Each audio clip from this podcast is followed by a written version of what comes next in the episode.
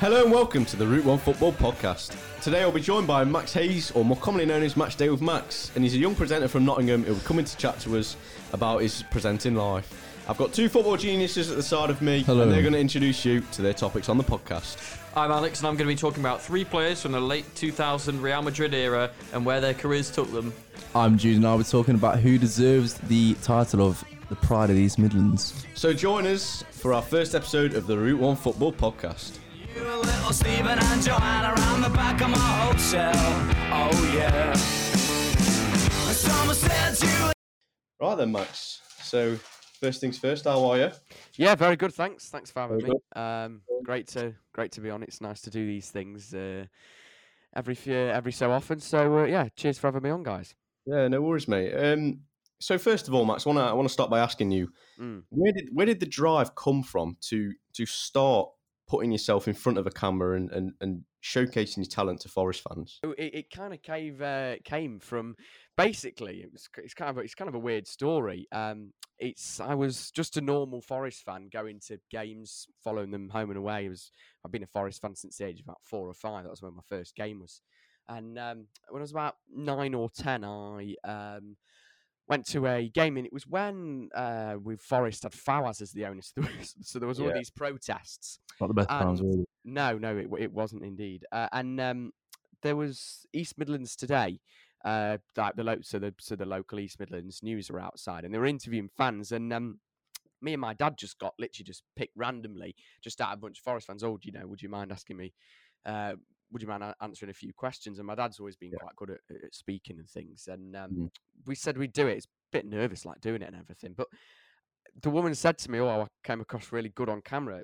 Would you ever think about doing it as a career?" I said, "Oh, no, not really." Anyway, this woman turns out to be a presenter at East Midlands uh, today, Angela Rafferty, her name is, and um, I said, "Oh no, I've not really thought of it." And then from there, I kind of, I've, you, you know, when you were younger and you had many career like paths Yeah. and different changes. Like I wanted to be like a, I wanted to be like a, um, uh, you know, every young boy's dream, a footballer. That, that then I wanted to be a football manager. Then I wanted to be a police officer, and then it came to I wanted to present the news, and then um, it kind of came from there. And I just uh, started a, a, a little YouTube channel. It was doing kind of like the vlogging stuff at first, which um, uh, you know, I, I'm not a massive fan of now, and, and changed it, changed my style a bit, and, and did Yeah. these uh, interviews. But it's quite funny. The story started back with being interviewed by someone on East Midlands today named Angela Rafferty, and then two years later, I was getting interviewed by her again about my career in presenting so far, and actually went into the East Midlands Today studios. So it, it, it all came from basically um, a ho- a hobby, basically, and Yeah. um,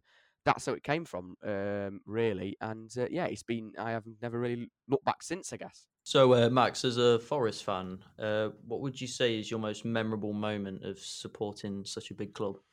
Um, yeah, we are such a big club. Um, I'd say my pro- probably uh, most memorable moment uh, would be. I mean, we haven't had a lot to shout about. Um, I was kind of, I, I, I just started supporting Forest when we uh, missed out on the playoffs first time round with Billy Davies when we lost to Swansea.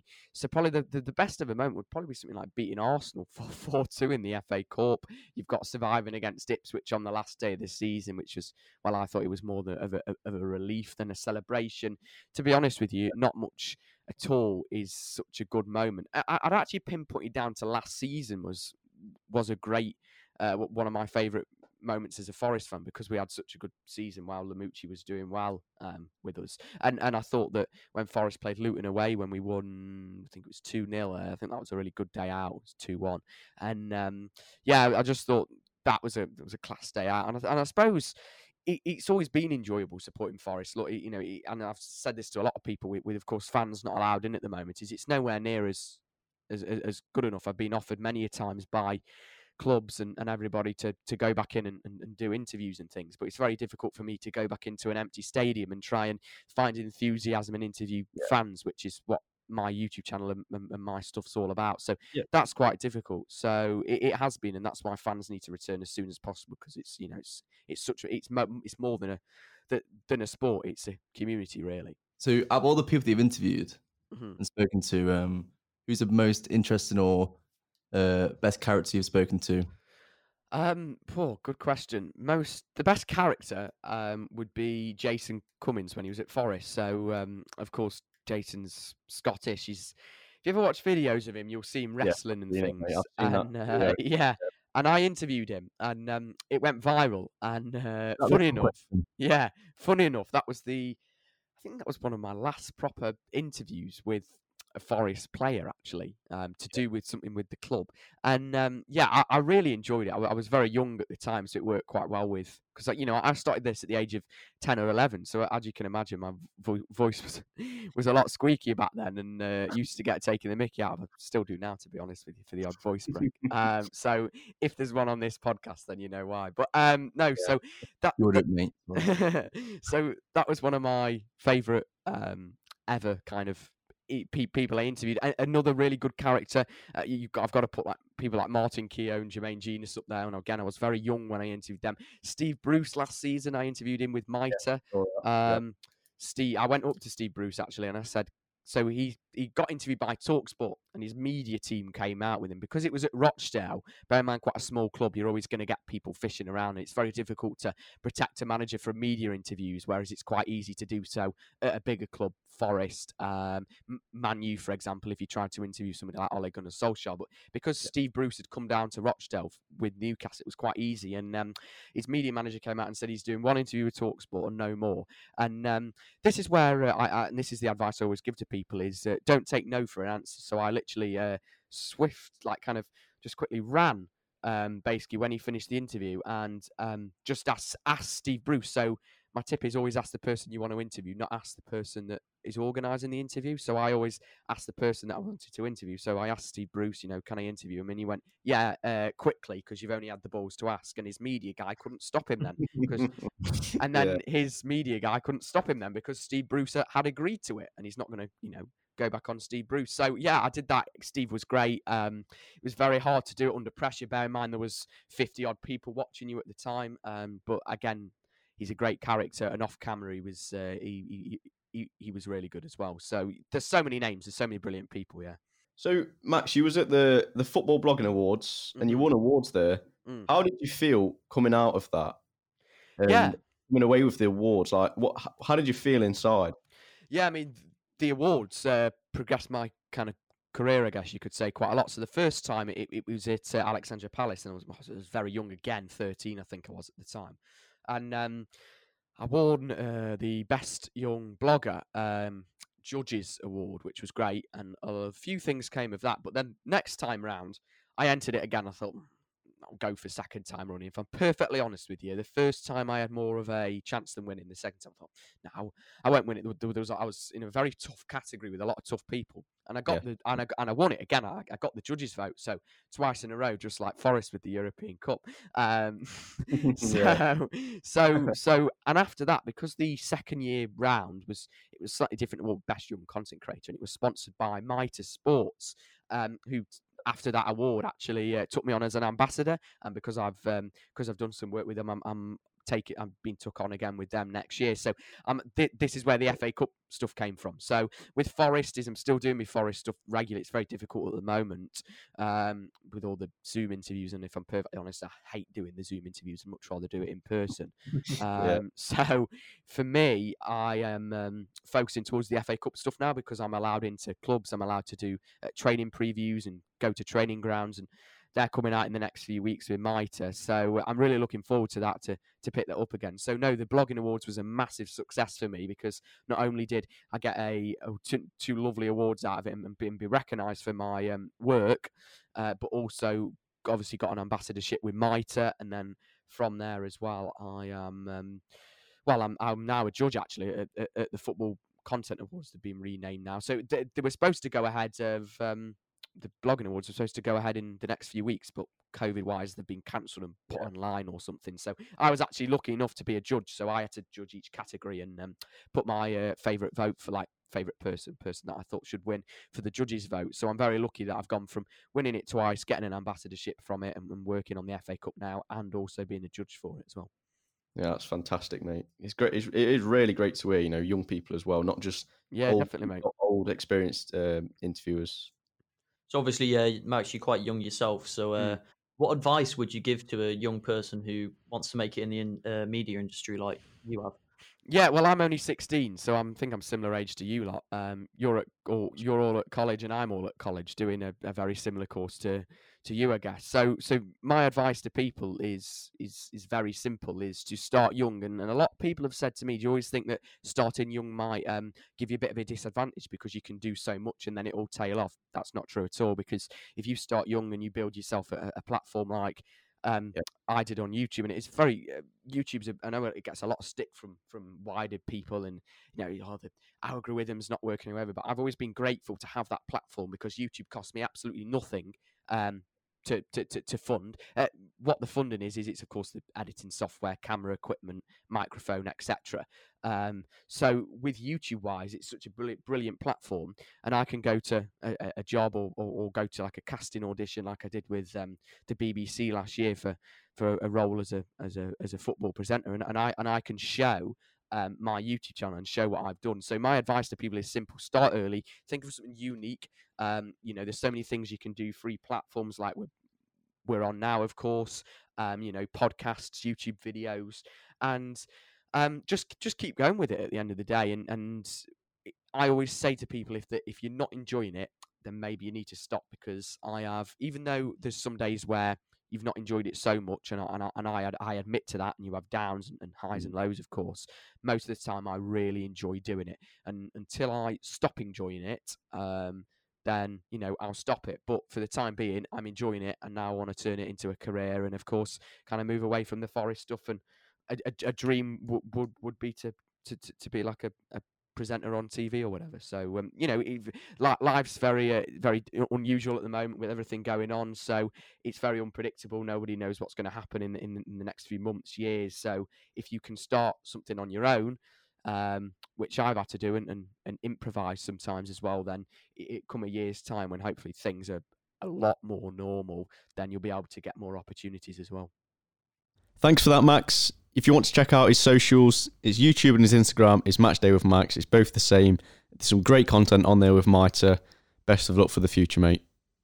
Moving swiftly on, then. Jude, do you want to introduce the audience what your next topic is? So we are going to be talking about um, who deserves the title of the Pride of the East Midlands. Obviously, it's a quite heated debate um, with fans around the country and especially here in the East Midlands, and we're going to uh, discuss that today. So we'll start with Derby's honours. So the trophies they've won. So they've got. So they've won the FA Cup once. Yep. Um, they came very close. We've come the- close so many times. Yeah. The- Um, we also have the worst record in FA Cup final, which was 6 0 against Bury. So that's not a great record. And Forest beat us in the FA Cup final as well. Yep. So we're not at the best record there. Um, yeah, we've, we've won the FA Cup once. Um, we've also won the uh, the Premier League or Division One twice. Come close to the League Cup once. Came to semi final. Obviously, recently in 2009. Um, and obviously, I- we had a good run in the uh, European Cup, um, but we came close uh, both times. We finished in semi final. Obviously, one time was the uh, awful, awful, awful decision of the referee against Juventus, Yeah, I which was uh, gonna- cheating as I was well. going to ask you about that. So, what what what's your take on it then? So, did they got cheated out of a, a Champions League? when a referee on his deathbed decides to tell people that he, he got bribed and cheated against Derby, against Juventus, and that really cost us a final. You never know what could have happened in the final. Um, so yeah, I'm a bit a bit annoyed at that. And also, we did flop really badly against Real Madrid because we were four one up in the first leg. Um, all, all we had to do was go away to Real Madrid and not concede, but we conceded five and we lost five one. They so they were cheated out the the Champions League. Do you think they've got anywhere since then? Well, that was a long time ago, but you know, we've been in and out. We've had the Premier League run of the uh, late nineties. Um, came back down in the Championship for a while, and then obviously we had the worst season in history in two thousand eight with eleven points. Um, only winning one game against Newcastle at home. Um, and yeah, our top goal scorer was Kenny Miller, so that tells you all about that season, really. Not a bad striker to be fair. really. Um, so, Alex, do you think now they're in the Championship? Do you think they've got a good opportunity this season to um, to go up or not? Do you think do you think they'll stay in there for another year? You know, um, I reckon I reckon they'll stay in there this this year. Obviously, they did have quite a little bit of success with under Frank. Um, you know, they did quite well under him, but um, I, I can't see them going up this Yeah, year. I really can't. But the good thing about Derby is that I've been recognising is they've got quite a, a bunch of youth talent. Obviously, uh, Max Bird. We played the um, most minutes of teenagers in the Yeah. whole of the country. So, yeah, we're doing well for that, that sort of thing. That's Cocu's um, philosophy as well, playing young players. So we're I'm very happy with that as well. I think it's obviously going to help them a lot as well, playing under such a such a big player as Wayne Rooney as well. Having him in the midfield with them, obviously, it's going to ha- have a bit of, you know, give a bit, give him a bit of a boost. Really, going into a game having England legend Wayne Rooney underneath them. So, speaking about Rooney, then, um, do you think after his, his stint as as a player manager, do you think do you think you'll see him, you know, taking the reins at Derby and becoming the manager? I can't see it happening really. Um, I think Cocu's got a long term plan here.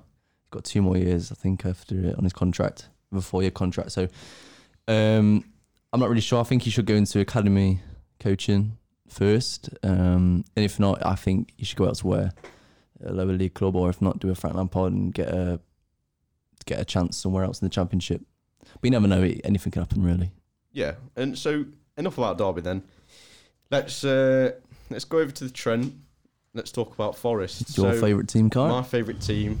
Um, so let's let's let's start off by looking at Forest's honours. Um, everyone knows we've won we've won back-to-back Champions Leagues, 1979, the most famous. um, and arguably under one of the best managers. Only thing you've got against us, yeah, the Champions League wins. we've we've got to milk it. I mean, Definitely, I would, we, we would do the Yeah, exact exactly. same. So, you So- can't really complain. Um, so yeah, under arguably one of the one of the best managers. Uh, well, obviously one of the best ma- the best manager we've ever had at our, our Definitely club, Brian Clough. Um, here as well. 100%. we've won the FA Cup twice. Um, we've won the League Cup four times, uh, and we've won the Charity Shield once. Um, And you won the first division once as well. yeah, in the first division. So, in terms of Forest now, I, think, you've had the biggest decline, haven't you? Really? Yeah, you I mean, about it. since you know going from last season, I mean, everyone loved Lamouchi. Everyone loved him, and Definitely. it's just that that Stoke game, and it was the last three games of the season, and the Stoke game was just I think was the you know was the icing on the cake for me. Um, Forest are a massive club, and it's no. Obviously, they are the most decorated club in the East Midlands. They've they've won a lot. Um, they've got Brian Clough in the history. They've got got um, a lot of a lot of trophies there. So yeah, they're definitely a sleeping giant, as you call it. it. Time will tell, and I, I think all of us, um, all of us want to be up in the Premier League, and uh, hopefully we can Yeah. all do that together. yeah, Derby and Forest should definitely be up there. And then, so moving on now to the final East Midlands club, and that's uh, moving over to Leicestershire. We've got Leicester City. Um, Yep. So we'll, we'll take we'll take a look at their honours. Um, you know, the most memorable one is um, you Premier League. the one. Premier League in 2015-16. You know, the the odds were stacked against them. Five thousand to one. Five thousand to one to win the Premier League, and they did it. And I think it's it's good for for the East Midlands clubs. You know, to have that in your locker is is, is fantastic. It's it was massive at the time as well because everyone knew about it everywhere in the world and everyone wanted Leicester to do it. Um, obviously apart from Arsenal and Tottenham. um, but yeah, Leicester they're they're a big club. You know, at the moment they're doing really well for themselves. Um, they've got Europa League this year, and they've pushed for Europe. Obviously they got the Champions League quarter final that year after the uh, Premier League winning year. So yeah, they've uh, they've won the League Cup three times. They've won a Community Shield once, and um, they've won FA Cup. Say in terms of um, in terms of honours, they're definitely at the bottom of the table. Um, In terms of Forest, Derby, and Leicester, uh, but recently they're definitely the, the best club at the moment. Yeah, hundred percent. And you know, and the difference is they're in the Premier League, and it's something that Yeah. Forest and Derby can't do at the And they minute in it. recent years. Yeah, and Exactly. you know, after you know after the tragic loss of um, of the owner, you know, it, Yeah, it, I think it it really it really highlights Leicester as a club. You know, the community side of things. They've got they've got a very very good community. You know, they're all together. So lads, it, it just it all we've got to do now is sum up who is who is the pr- the pride of the East Midlands. So- Jude, I'll go to you first. um, if you talk about from, I want to say like a, a starting point. So 2008 for me, from to now. Um, so when Derby got relegated that year, uh, where everyone else was. So Forest just got promoted back to the Championship that year after their three uh, seasons staying in League One, uh, which weren't the best of times. But you know they got themselves Yeah. back in the Championship. Uh, they finished second that year. Um, and Leicester just finished 22nd in the Championship and we got relegated to League One for the first time since 1983. So, you know, it wasn't always the best years for, for us in that time. But um, since 2008, Derby's best finish was third in the championship. Um, obviously, they got the loss in the playoff final. Leicester's best uh, position in the league was first in the Premier League. And also, they got the Champions League quarter final that year. And then Forest was um, third in the championship in the 2009 10 season. So, you know, Leicester have definitely done the best out of all of us there. They've got themselves out of the championship. Um, and um, if you look at the worst league finishes since then, um, Derby were 19th in 2010 11, the championship. Forest 21st in the championship, that 2016 17 uh, year in the Fawaz.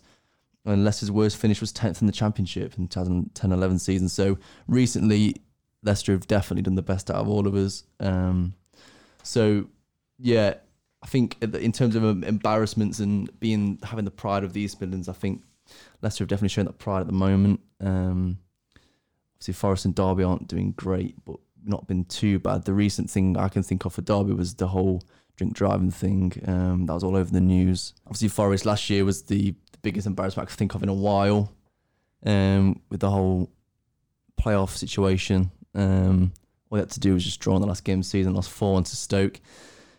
Um, so yeah, and Leicester, the only thing I can really think of is when that, that year after the Premier League when they finished 12th and then sacked Ranieri. It was very strange. Um, yeah, I, Yeah. I just think Forest and Derby have been stuck in the Championship for so long. I think we've been stuck there the most years out of everyone. I think it's 12 seasons now.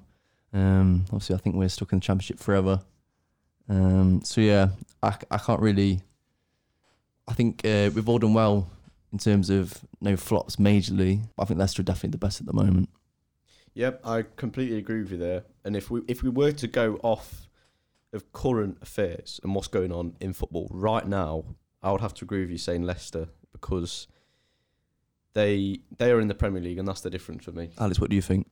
I completely agree with every word you guys have been saying. I think Leicester's been able to get out of the championship, Yeah. and Forest and Derby have just been stuck there. And I completely agree with what Jude said. I, I, I can't see Derby getting out of the championship.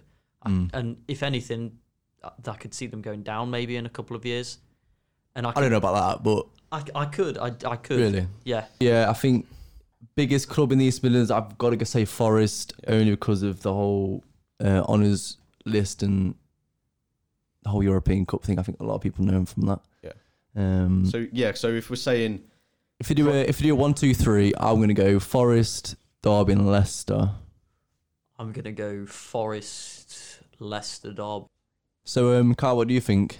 so if if we're going in terms of so if you'd have asked me who the pride of the East Midlands is years ago, Mm. then this is this is the way I would rank it. I'd go as a Forest fan. This isn't biased. I'd go Forest, Derby, and then Leicester, hmm um, because I just think they've got a bigger history. But Yep. now, currently, it's got to be Leicester at the top for me. Yeah, definitely.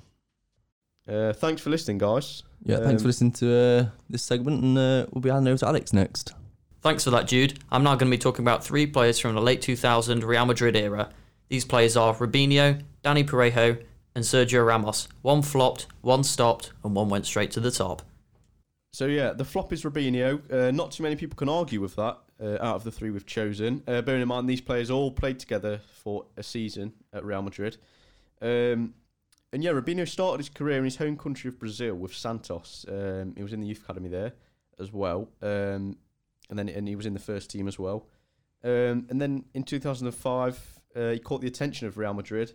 Um, and if Real Madrid come calling for you, you've got some talent. Um, and he had three years with Los Blancos, uh, winning two league titles back to back.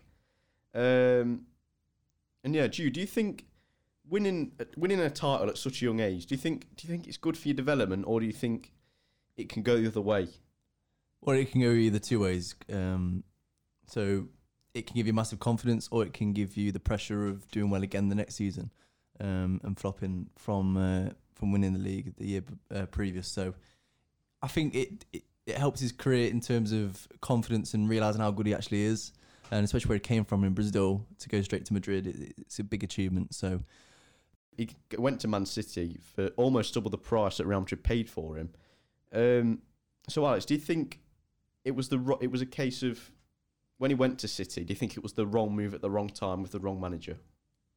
Yeah, I, I do believe so. Um, Mancini is obviously known for not having a great connection with his players, But um, well, Robinho has come out multiple times and said he does blame Mancini for his poor career, basically. And uh, you also look at Mario Balotelli in that friendly against LA Galaxy. He tries he tries to be a bit cocky, and um, Mancini takes him off because he he doesn't want any of it. And yeah, I, I do think I do think it messed his career up a little bit. And obviously, he had quite a lot of injuries there at the time, which obviously sent him back on loan to Santos, which then uh, caught, caught the uh, Italian giant AC Milan eyes. Yeah, um, and you know, s- some people will say that it was a step back in his career, but personally, I think it it, it wasn't because you've got to take a step back to take a step forward. Um, and AC Milan came calling uh, when he was back on loan at Santos, um, and he signed for the Rossoneri, and he won a Serie A in 2010-2011. Um, and you can't say he hasn't won titles where he's been. You know, he won he won two at two with Real Madrid, um, and he's won one with AC Milan. Um, so you know, even though his personal ability might have flopped and he might have got let down, but his titles back him up. You know, he's he's, he's won it in Italy, he's won it in Spain. Um, I think injury has a massive impact on Yeah, his career because that's the thing that ruined his career at Man City, and especially being promised to such a big plan at the time with the new owners and all the money and cash flow in there, um, to be to be let down so massively and get that such a big injury, it didn't, it must have it must have really uh, turned his head to go downhill from there. yeah, really. and, and that's and we've we've got evidence of it. You know, he he had spells in in Turkey, China, um, all on free transfers. So that that was kind of the start of his downfall, I think, in his career. You know, it, to say you've played for Real Madrid and AC Milan and you've won titles there, and then you're now playing in China and, and Turkey on free transfers. It is is is kind of the downfall of his career. uh, in the 2021 season, he's uh, signed back for Santos, and obviously he's just gone in one big, massive circle, and uh, he's now in his late 30s. It's, it's, it's such a shame, really, to being compared to some super Brazilian stars like the likes of Ronaldinho, obviously the same position, and now he's just back where he began. Um, and now we're going to be moving on to uh, the mid player, the player who had a, a, a fairly good career but never got to uh, the brand of world class. And Alex, who is that player? And that player is Dani Parejo. You know, he actually started off at Real Madrid in the under 19 squads and then was called up to the C team in 2006, where he did spend two years before he was loaned out to QPR in 2008, where he had quite an unsuccessful period, you know, at QPR. He only played 18 games, zero goals, and two assists. It's not that good from a youth prospect. Jude, what do you have to say about it? Um, if you think about um, QPR fans, if you ask them about Parejo, you know, um, I don't think I think they'll remember him a little bit because of his name nowadays. But in terms of footballing fans and uh, trying to ask obviously English fans about Parejo coming to England, I think half of them would say they never even knew he came to QPR. Um, obviously, the Championship's a tough league to come into when you're such a young lad. Um, some can excel and some don't. Um, but going from Spain to England in the Championship as well, it's quite a tough league to play in. So I'm not surprised it didn't really work out for him. And Parejo, I think he had he had a, he had a bit of a tough start in the start of his career. Not not just at QPR. When he came back from London, he got called up to the first team in Real Madrid, and he only played sixty minutes of football for Real Madrid. I mean, what must be going through his head at the time? You, you know, you've ju- you've just come back from England. You don't have a clue how the Championship works or Mm. any any league in England, um, and you've you've come back to back to Spain, back to Madrid, and you're you're only getting to, going to play sixty minutes of football. Alex, what do you what do you think must be going through his head at the time? it's got to be quite heartbreaking coming back to Real Madrid. You're a youth prospect and only getting 60 minutes of football. It's, it's, it's not great, but you know he only spent one year at Madrid, and then he was eventually sold to Getafe for 2.7 million. And you know he, did he did start to build up. People started to see who he could potentially be. He played 80 games, 11 goals, and 11 assists from CDM. That's really impressive. Could you say this is the start something new? Definitely, um, and I think it it showcases the fact that he's so used to the Spanish football system that he stayed in Spain, and that's that's where he found his trade. And Jude, he then signed for Valencia, um, and went on to become become club captain. Um, what do you make of his time at Valencia? Well, he's a legend there, isn't he now? So he's obviously done well for himself there. Um, obviously, everyone everyone knows him for that time at Valencia. Um, obviously, the Getafe uh, transfer was the stepping stone that he needed to boost that career. And the whole Madrid situation, he's obviously wanting, he's obviously driven, he's obviously hungry for to play football, and I think he just needed time. And at Madrid, you've not got any time really. Um, it's very well known for that. So I think he got chucked in the deep end there, and uh, Yeah. I'm really, I'm really happy for him that he uh, did, did really well at Valencia. He did actually lead Valencia to a surprising 2 1 victory over Barcelona in 2018 in the uh, Copa del Rey final, which uh, was a, a shock to most football fans, to be honest. And it's a massive accomplishment for a player like him. So you, you remain incredibly loyal to Valencia. You know, nearly a decade at Valencia, um, and obviously, like you both said, he's, he's he'll be a club legend. That's what they'll regard him as, club captain. Um, he helped them win silverware over Barcelona, which are arguably one of the best teams in Spain. Um, and he's now at Villarreal for the for this season at the at the age of 31. So you know he's not done yet. He's not done there. He's not done there. You know he, he could still you know, he could he could do the exact same thing with Villarreal that he did with Valencia. You know, he could push them for silverware. You never know. Europa League, um, Copa del Rey finals, Copa de Españas. You know, he, he's got it in the locker. You know, he did it at Valencia. He can do it at Villarreal. Well, a lot of people, I think, after being there for nine years, you might have thought, oh, he could end his career um, at Valencia, um, which is quite quite common if you've been there that long and you're obviously captain. So it's quite surprising that he left. Um, but obviously, I think he, he might have wanted to, could have been family reasons, could have been for a switch up, could have been um, just for a fresh start sort of thing. And we used the experience to help um, Villarreal get, get somewhere up the league and get him into Europe or win some uh, silverware or just, just keep uh, rising up that table. Yeah, that's Dani Parejo, and that's our average player. Moving on to the final part is Spanish superstar Sergio Ramos. And, you know, he's been a loyal player at Real Madrid for years now. But he actually started his career off at Sevilla in the uh, under 19 squads, where he highly impressed, which obviously got him called up to the B team in the 2003 season. And, you know, Sevilla, they, you know, they obviously saw Ramos's potential. So after just one year in the B team, he got called up to the main team in 2003. That's, that's crazy. Kai, what do you think of this? it's it's very good, you know, because as as a young player, it's hard to go, you know, because academy football is. I think it's a lot different to um to the actual first team, um, and it just it just you know fast forward ten years, you know, it just showcases his talent like what he has now, um, and obviously he he had very very good potential at Sevilla, um, and obviously that got noticed by um, Los Blancos who snapped him up in 0506 season. Um, when he was 19 years of age, um, going for a lot of money.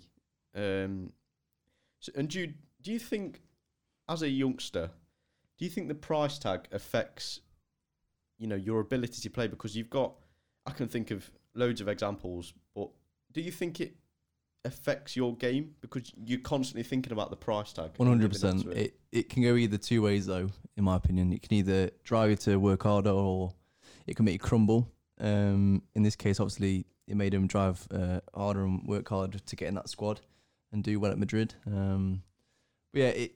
I think it just shows how how strong he is mentally as well. Obviously, now you can see that he's a, as a leader, as a captain, he's he's very uh, level headed, and obviously, it just showed you what he was like back then as well.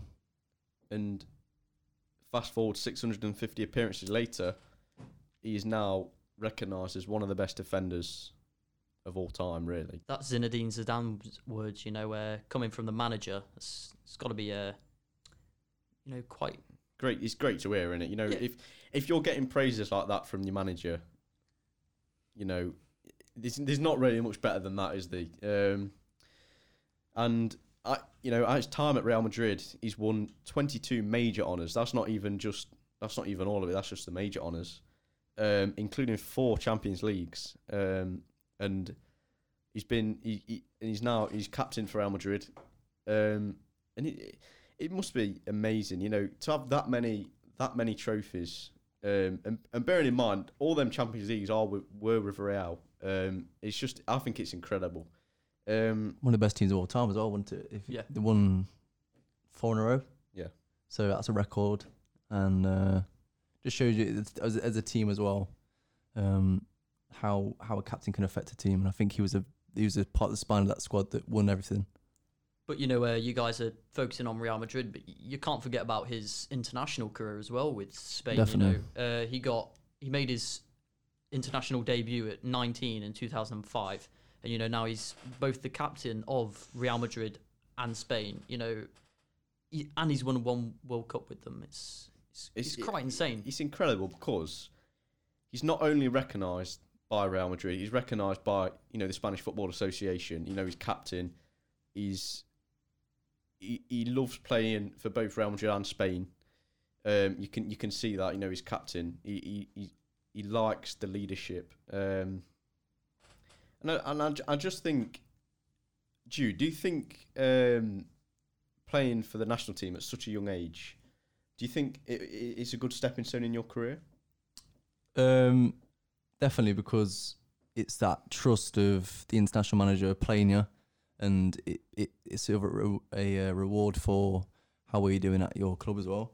So yeah, it's a massive it's a massive confidence boost if you get to call it to the national team. It just shows you with the England squad at the moment, all the young players that come through, um, how well they're playing the Premier League, and it's just it's really good to see that youth players are getting picked for the national team, and at the time, Definitely, yeah. um, it's better for him as well. So the main question is, guys, would you say Sergio Ramos is one of the best, if not the best, centre back to ever live? I think it's a very strong case. You know, some people might not might not um, like his tactics um, and the way he goes about things. Like I can think of an example um, in the Dirtiness. in the uh, Champions League fi- uh, Champions League with um, Liverpool. Mm. Let's not talk about that, Um, boys. the Mo Salah Yeah, the Mo Salah. You know, incident. It's it's it's, it's a very tough one because y- there's the attitude of doing anything to win. But I think It's the same with Puyol though as well. One of the best centre halves ever, and also his Spanish in that time. We're playing with him as well. That impact of having him by your side, and also uh, partnerships as well with Varane, um, and all these players that he's played with. I think they they help with that as well. I think Pepe as well had a Pepe, big definitely. inspiration on him. I think Ramos kind of learned from Pepe because Pepe was known for being kind of a a crazy player basically, and I think Ramos kind of took that as the leadership. He needs Mm. to buckle down a bit more, and I think he has taken that into his game and made a massive impact on any squad that he's been in. But going back to your question, Alex, about is Ramos one of the best defenders in the world? I think if you're not going to say he's one of the best defenders ever to grace football, he's he's got to, got to be up there with one of the best. You know, he defends so well, but not only does he defend, he scores goals as well. He's he's the penalty taker at Real Madrid at this moment in time, and he's he's scoring Panenkas for Real Madrid. Know, he, he he just shows him like he just bosses everything. Really, Especially with the Spain national team, they've never won anything before. In that, in there, there's such a bad brief of history where they didn't win anything. Um, and Fabregas was saying that when they went into tournaments, didn't think they were going to win. And um, to win a World Cup and then to win the Euros twice, it, it's a massive achievement and a massive boost for the Spanish national team. Thank you for listening to the first episode of the Route One Football Podcast. We've got plenty of other episodes lined up, so make sure to stay tuned. And check out more content on our TikTok account at Route One Football.